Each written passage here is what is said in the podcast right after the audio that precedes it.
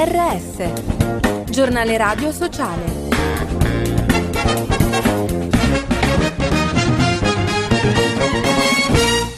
Bentornati all'ascolto del giornale radio sociale in studio Giuseppe Manzo. Conseguenze a lungo termine. Secondo uno studio della Caritas austriaca sono sempre di più i bambini che mostrano segni di disturbo del linguaggio. Una delle ragioni dell'aumento dei casi sarebbero i lockdown dovuti alla pandemia che hanno privato i piccoli del necessario input sociale nei primi anni di vita e al conseguente abuso di e-tablet e smartphone.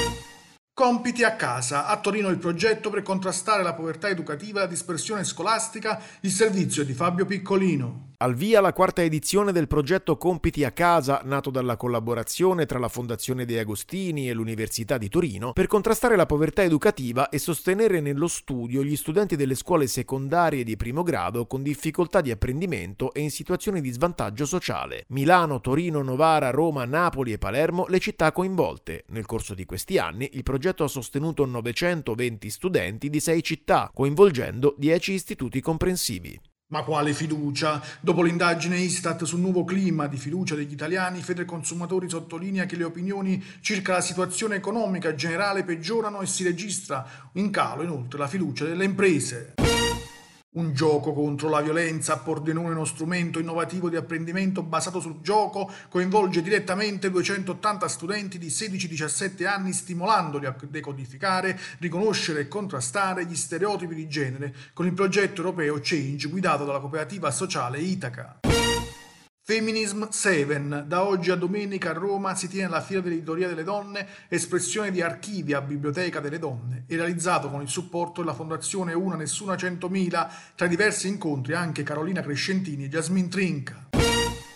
Insicure, secondo uno studio britannico il 68% delle donne che fanno jogging ha subito molestie, il servizio di Elena Fiorani. Tra una settimana sarà la giornata internazionale della donna, ma anche nello sport sono ancora molti i limiti e le disuguaglianze da eliminare. Ad esempio, una recente ricerca britannica ha rilevato che due terzi delle 500 runners intervistate hanno dichiarato di essere state abusate verbalmente mentre correvano e seguite, sette di loro di essere state aggredite sessualmente. Gli abusi in molti casi sono quotidiani, per questo solo il 5% li ha denunciati alla polizia. Un altro studio evidenzia che l'84% delle donne che corrono a Londra ha subito una qualche di molestia rispetto al 50% degli uomini. Obiettivo delle ricerche più recenti è aiutare la polizia a creare nuovi modi per supportare le donne che subiscono abusi durante l'attività fisica, innescando un cambiamento culturale contro la misoginia e il sessismo. E con questo è tutto per notizie, approfondimenti e podcast www.giornaleradiosociale.it.